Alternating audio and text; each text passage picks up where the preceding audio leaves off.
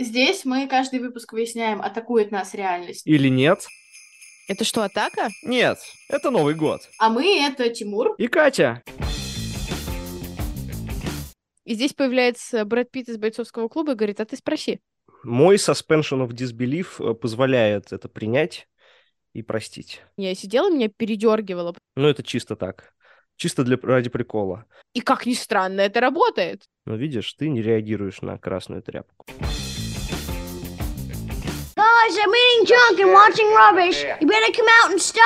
Сегодня мы обсуждаем фильм «Один дома», снятый в тысяча девятьсот девяностом году. И у меня после свежего пересмотра этого фильма очень много мнений на его счет. Но давай для начала я спрошу у тебя... Смотрел ли ты этот фильм? Нравится ли он тебе?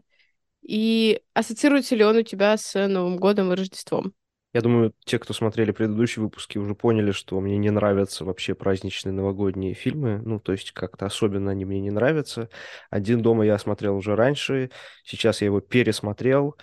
Ну, не сказать, что это какой-то очень прекрасный фильм. Меня немножко атаковал вайб вот это вокруг фильма, что это какой-то очень важный праздничный фильм. Но там есть очень много классных вещей, которые мне понравились и которые меня развлекли. Мне очень нравится, как ты про фильмы говоришь: они меня развлекли. Ну да, это как хорошие аниматоры. Я начала бы с того, что у них просто какой-то дурдом ромашка на протяжении всей подготовки к этой поездке. Буду честна, я бы тоже забыла в таких условиях ребенка. Что там происходит? Они же вроде как взрослые люди. Я понимаю, там полдома детей, всех семей, но почему они такие неорганизованные? Почему? Сказала я, как будто бы я очень сильно организованная, но тем не менее, они-то настоящие взрослые. У меня очень много было вопросов к его родителям, потому что они как будто бы не вывозят жизнь, это раз, и как будто бы не так уж добры к детям, это два. Там постоянно происходит какой-то бешеный сюр, но в итоге виноватым оказывается в этом этот мелкий пацан. Кстати, о мелких пацанах. Мне кажется, Маколей Калкин очень красивый ребенок, и вырос он тоже в очень красивого чела. И просто хотела... Leave it hanging, потому что я думала об этом полфильма. Но этого прекрасного маленького мальчика, который в итоге оказывается не таким уж прекрасным, if you ask me, потому что мне не кажется, что жестокие беспардонные дети — это прикольно, его очень сильно игнорируют. Им постоянно пренебрегают, его постоянно обвиняют, хотя как будто бы он не был виноват. И это странно. Странно, он там что-то постоянно ходит, спрашивает, ему говорят: иди, уходи, давай. Я догадываюсь, что это потому, что он маленький, и что это часто так бывает со сравнительно маленькими детьми, когда от них еще пользы никакой, и главная помощь — это чтобы он не мешал. Но как будто бы все остальные события указывают на то, что это не очень справедливое отношение к нему, что он может много чего. Слушай, начиная с семьи. Семья у них большая, и мне кажется, помимо причины, разных причин, что это, в принципе, тоже такая причина, почему Кевина оставили. Чем больше зоны ответственности, тем больше вероятность ошибки. И здесь поня- понятное дело, что тем больше, за большее количество детей э, взрослые отвечают, тем как бы каждый из них менее ценный. Если третий ребенок поел из миски кота, это проблема кота. Ну да. Почему такое несправедливое отношение к Кевину, я не понимаю. То есть реально как-то его, э, к нему очень нечувствительно относятся, и, в принципе, с самого начала он как будто специально вот игнорируется, и я бы не сказал, что он вначале ну, какой-то слишком мерзкий, противный, да, и он просто безответственный. Вот, согласна, то есть, полностью. Э, да, наоборот, там все остальные дети, которые, ну, на самом деле, не очень... хорошо выражены, они гораздо более мерзкие, и, что интересно, фильм особо им никакую арку не рисует, то есть они просто за папашей возвращаются из Франции в Америку, и как бы все. То есть сразу же даже толстый там этот его брательник, да, там начинает на него орать, типа, что ты не успел убрать мою комнату. Вот, и... Ну да, я насчет Кевина не согласен с тобой, на самом деле. Согласен с тем, что действительно к нему несправедливое отношение, но то, что он какой-то излишне жестокий. Я думал, что мне действительно фильм покажется, что там мальчик не очень, не очень оправдана его жестокость, а мне как раз жестокость показалась оправданной. Вот. И мне показалось... То есть это, может быть, не связано с тем, с чем фильм хочет это связать, да, там, с э, его желанием отстоять свой дом, с его желанием вот прочувствовать, что я здесь теперь в семье самый главный, я теперь вот, пока никого нет, я тут отвечаю за все. Но в целом я как бы могу это прочувствовать. И то, что мне реально в фильме показалось сильной стороной, и, кстати, недавно... Эм, Маколею Калкину присудили звезду на Аллее славы. Кэтрин О'Хара как раз сказала, что типа без, без тебя, короче, фильм бы не стал таким популярным. Я с этим мнением, в принципе, согласен. Ну, уж не знаю, какая у него особая там красота, не красота, но то, что как ребенок он играет в очень сложных местах довольно убедительно, не во всех, но в очень многих, это реально работает, потому что, в принципе, вывести такой фильм, где очень много сцен, где ребенок один играет, ну, довольно непросто. То есть обычно как там у детей есть какие-то взрослые лиды или кто-то, кто им помогает в разных сценах, да, и поэтому несет часть груза игры на себе. Здесь нет зачастую. Ну, понятно, что здесь есть Джо Пеши, который совершенно прекрасный, но Маколей Калкин в его сценах скорее мне нравится. Скорее мне нравится, и он скорее убедительный. Хотя вот это известное его э, крик Эдварда Мунка, который в фильме тоже есть, он совершенно, мне кажется, не к месту. Как будто его действительно вставили лишь для постера потом. Вот. А все остальное довольно прикольно. Вот. И я, я имею в виду насчет игры. А насчет жестокости, тоже отвечая тебе, наверное, жестокость не связана напрямую с как раз с ответственностью за дом, не связана с тем, что его немножко булили и немножко издевались. Я думаю, она связана реально с каким-то... с тем, как он пытается связать свою новую роль такого более ответственного человека, и как он хочет связать, в принципе, свою личность. А его личность такого, ну, хулигана, хулигана и человека, который любит всякие делать а, приколдесы. И вот он научился как бы эти две части, новую и старую, связать. И мне кажется, это самая, самая крутая такая high-level идея. Да, там есть эта линия взросления, я об этом думала ближе к концу, потому что сначала ему даже фильм жестокий, который он так хотел посмотреть, когда ему не разрешали ему смотреть страшно. Он закрывает глаза, он подглядывает, но он закрывает глаза, и ему как будто бы не особо нравится сначала. А потом мы приходим к этому моменту, я поняла, что ты не поддерживаешь мое мнение по поводу того, что это очень жестокие пытки буквально для этих бандитов. Но я смотрела этот момент когда-то давно, когда в первый раз посмотрела этот фильм.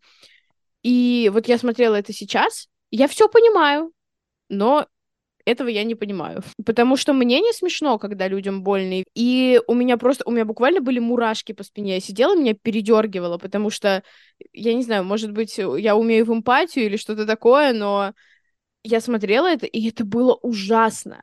И я понимаю, что как будто бы хотят показать, и да, может быть, это связано лишь отчасти именно с защитой дома, это как будто просто линия, где он стал взрослым, где он понял жизнь, и здесь это просто экстремум, с помощью которого нам показывают, насколько сильно что-то изменилось. Но я не знаю, меня ужасали эти сцены как в первый раз, так и во второй. И, честно говоря, я сразу скажу, что, возможно, отчасти из-за них я не особо люблю этот фильм. Типа, давайте, ладно, будем, будем риски. Я не люблю этот фильм. Я бы его не стала пересматривать, если бы мы его не обсуждали. И для меня он не ассоциируется с Новым годом. Я не особо выкупаю, почему у людей он ассоциируется и настолько является стейпл для того, чтобы посмотреть в декабре. Так что мне кажется, что все, что было показано, можно как будто было показать меньшими средствами. Меньшими моими травмированными клетками нервными.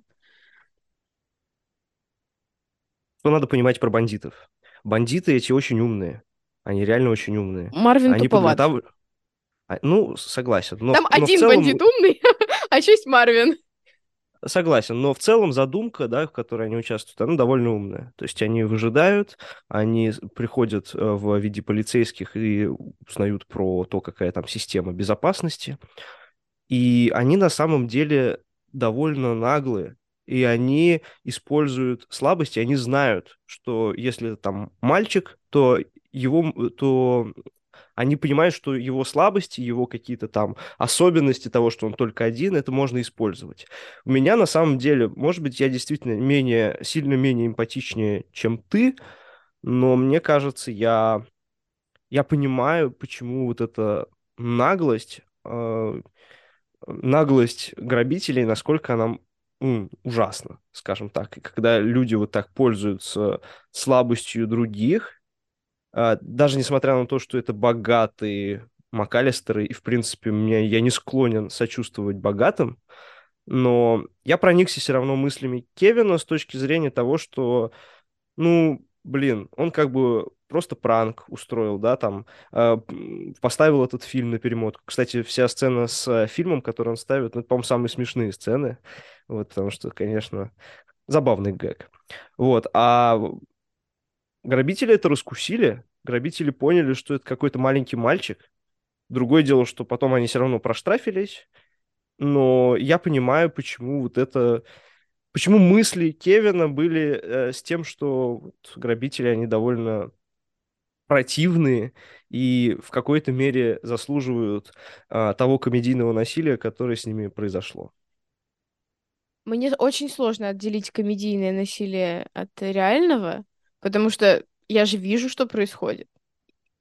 И я с трудом представляю, насколько это больно.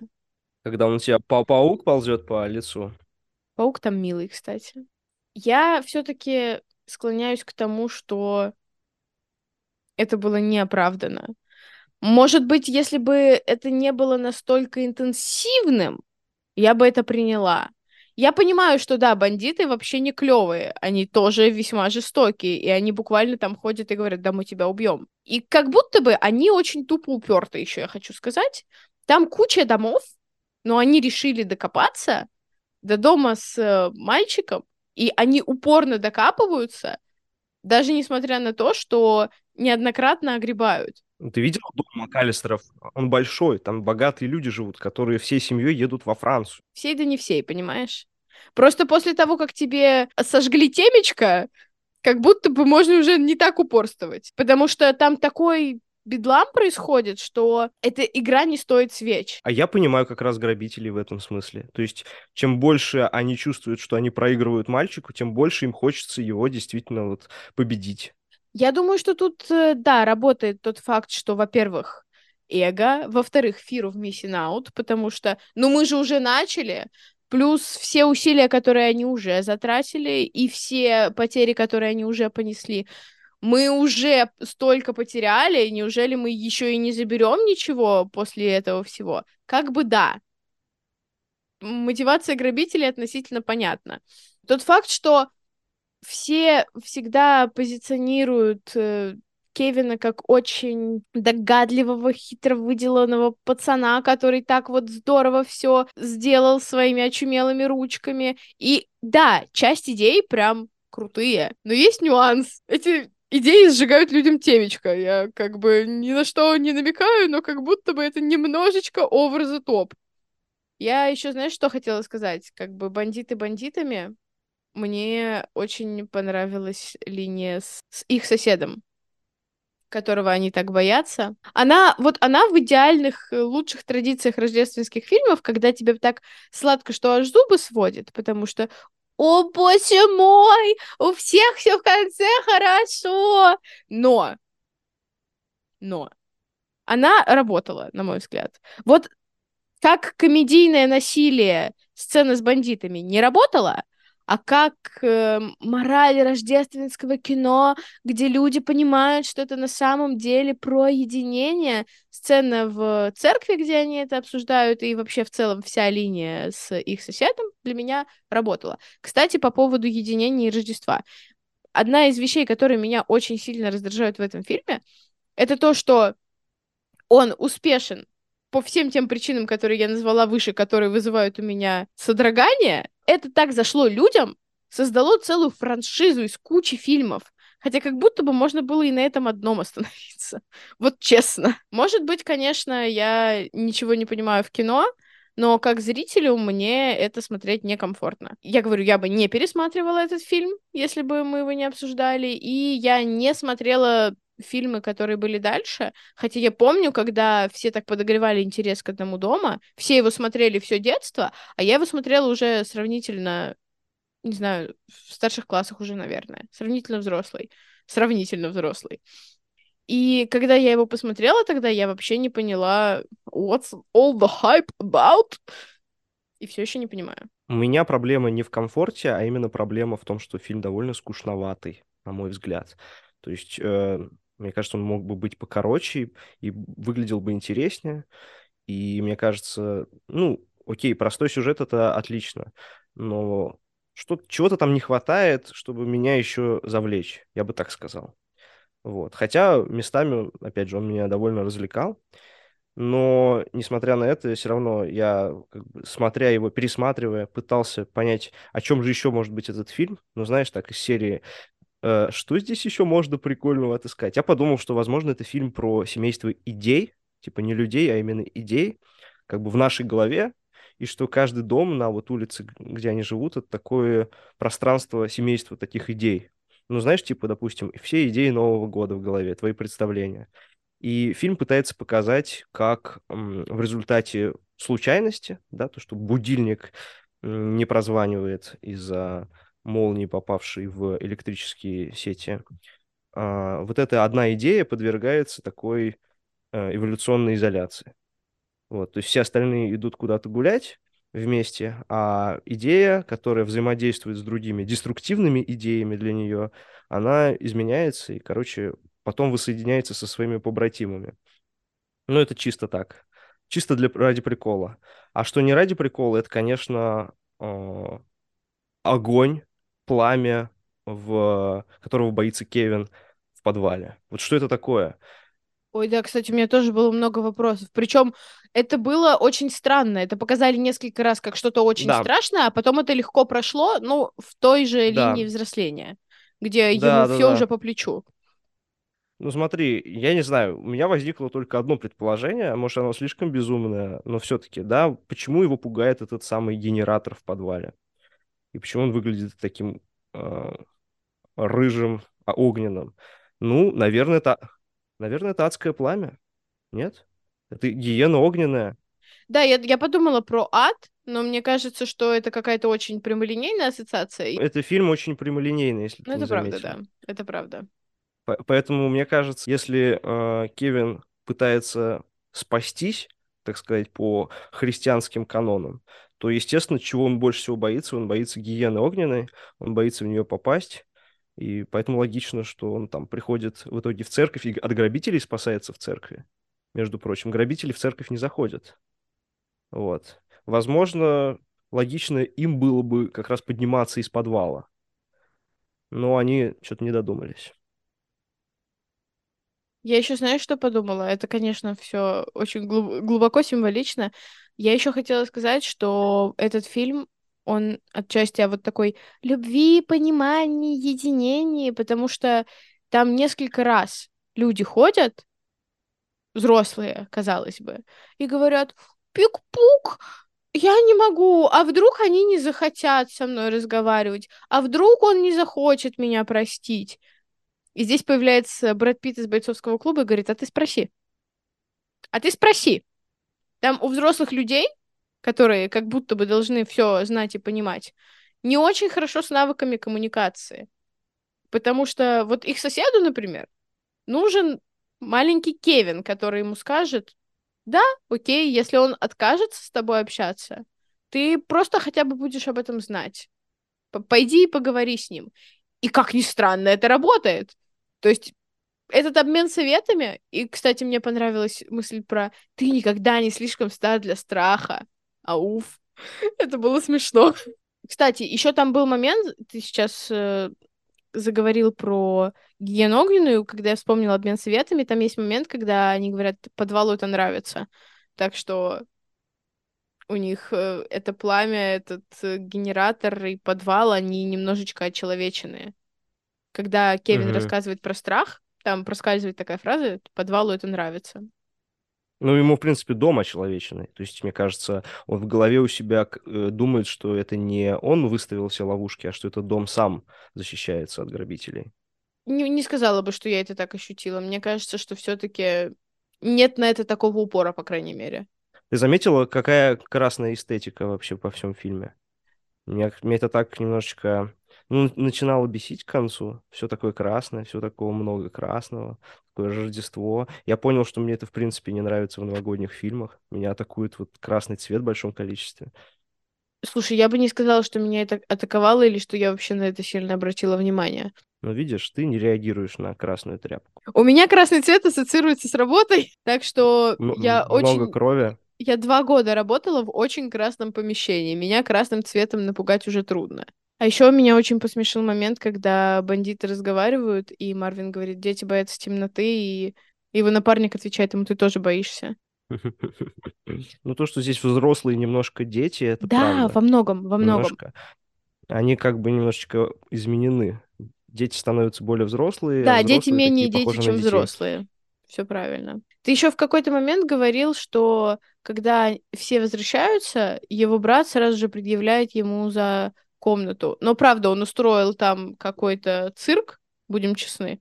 Если бы кто-то в это превратил мою комнату, я бы, наверное, умерла. Так он убрался. Это не показывается, но он реально убрался. Я с трудом себе представляю, как можно было убрать э, все эти сломанные полки. И я не думаю, что там прям так уж все хорошо убрано, потому что иначе это не вызвало бы такую реакцию. Вот так я бы сказала. Вот, короче, у меня этот последний... Гэг такой вызвал ощущение прям классики комедии, классики КВН, не знаю. Не знаю, меня ритм, меня просто немножко ритм смутил. Ну, то есть, как-то уже вроде все успокоились, все хорошо, обнялись, приняли, что это Рождество, встречаем вместе, и тут вот этот крик. Это чтобы вы не забывали, что это вообще-то комедия, так сказать. Сдается мне, господа, мы смотрели комедию, вот это вот все. Знаешь, что еще хотела обсудить? Его мама как будто бы единственная, кто вообще переживает за маленького ребенка, который остался один дома. Потому что все остальные говорят, ты останешься в аэропорту ждать? Ну окей, покедово. И просто уезжают. Они там что-то как будто чуть-чуть обсуждают, но как будто то, что они говорят про Кевина, и то, что они говорят про факт его домашнего заключения, так сказать, не соотносятся. Потому что они постоянно его называют каким-то несмышленым, ничего не умеющим, таким беззащитным. И при этом им абсолютно плевать, что он там один дома, что у него нет каких-то способов выйти на связь, и что в их картине мира у него не очень много шансов комфортно выжить, если вообще выжить. И при этом переживает только мама. Почему так? Хотя, наверное, с таким количеством детей его отец, он вообще их не особо воспринимает. Дети, дети. Какой-то. Слушай, мне кажется, тут, тут никаких сложных объяснений искать не нужно. Ей существует материнская безусловная любовь. И даже Кевин, который, у которого репутация хулигана и человека, и ребенка не очень такого смышленого, да, ну, на начало фильма, она его все равно, тем не менее, любит. А все остальные, у них есть какие-то ожидания, и поэтому они вот просто так не готовы его любить и ценить.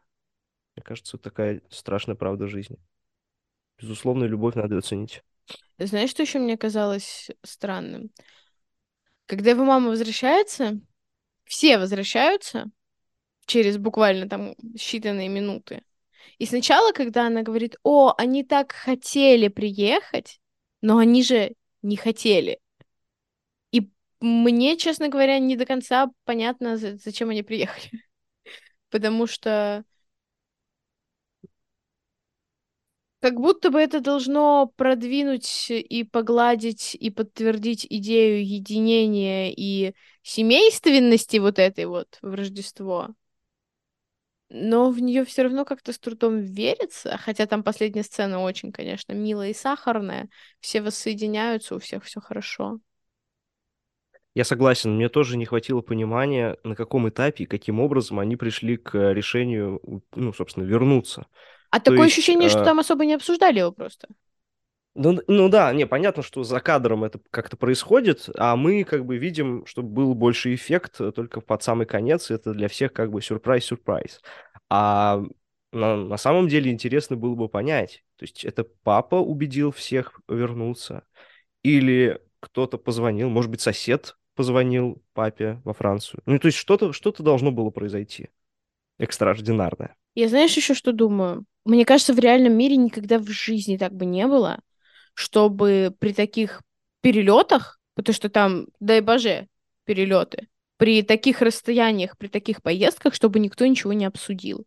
Никто не спрашивает у мамы, долетела ли она. Даже хотя бы, чтобы поддержать этот сюрприз, что они тоже прилетят. Ну, это, кстати, логично. То есть в фильме там очень мало времени происходит, она все время бежит-бежит, вот так, типа, остановиться и позвонить, но у нее особо времени нету, я тем более обсудить.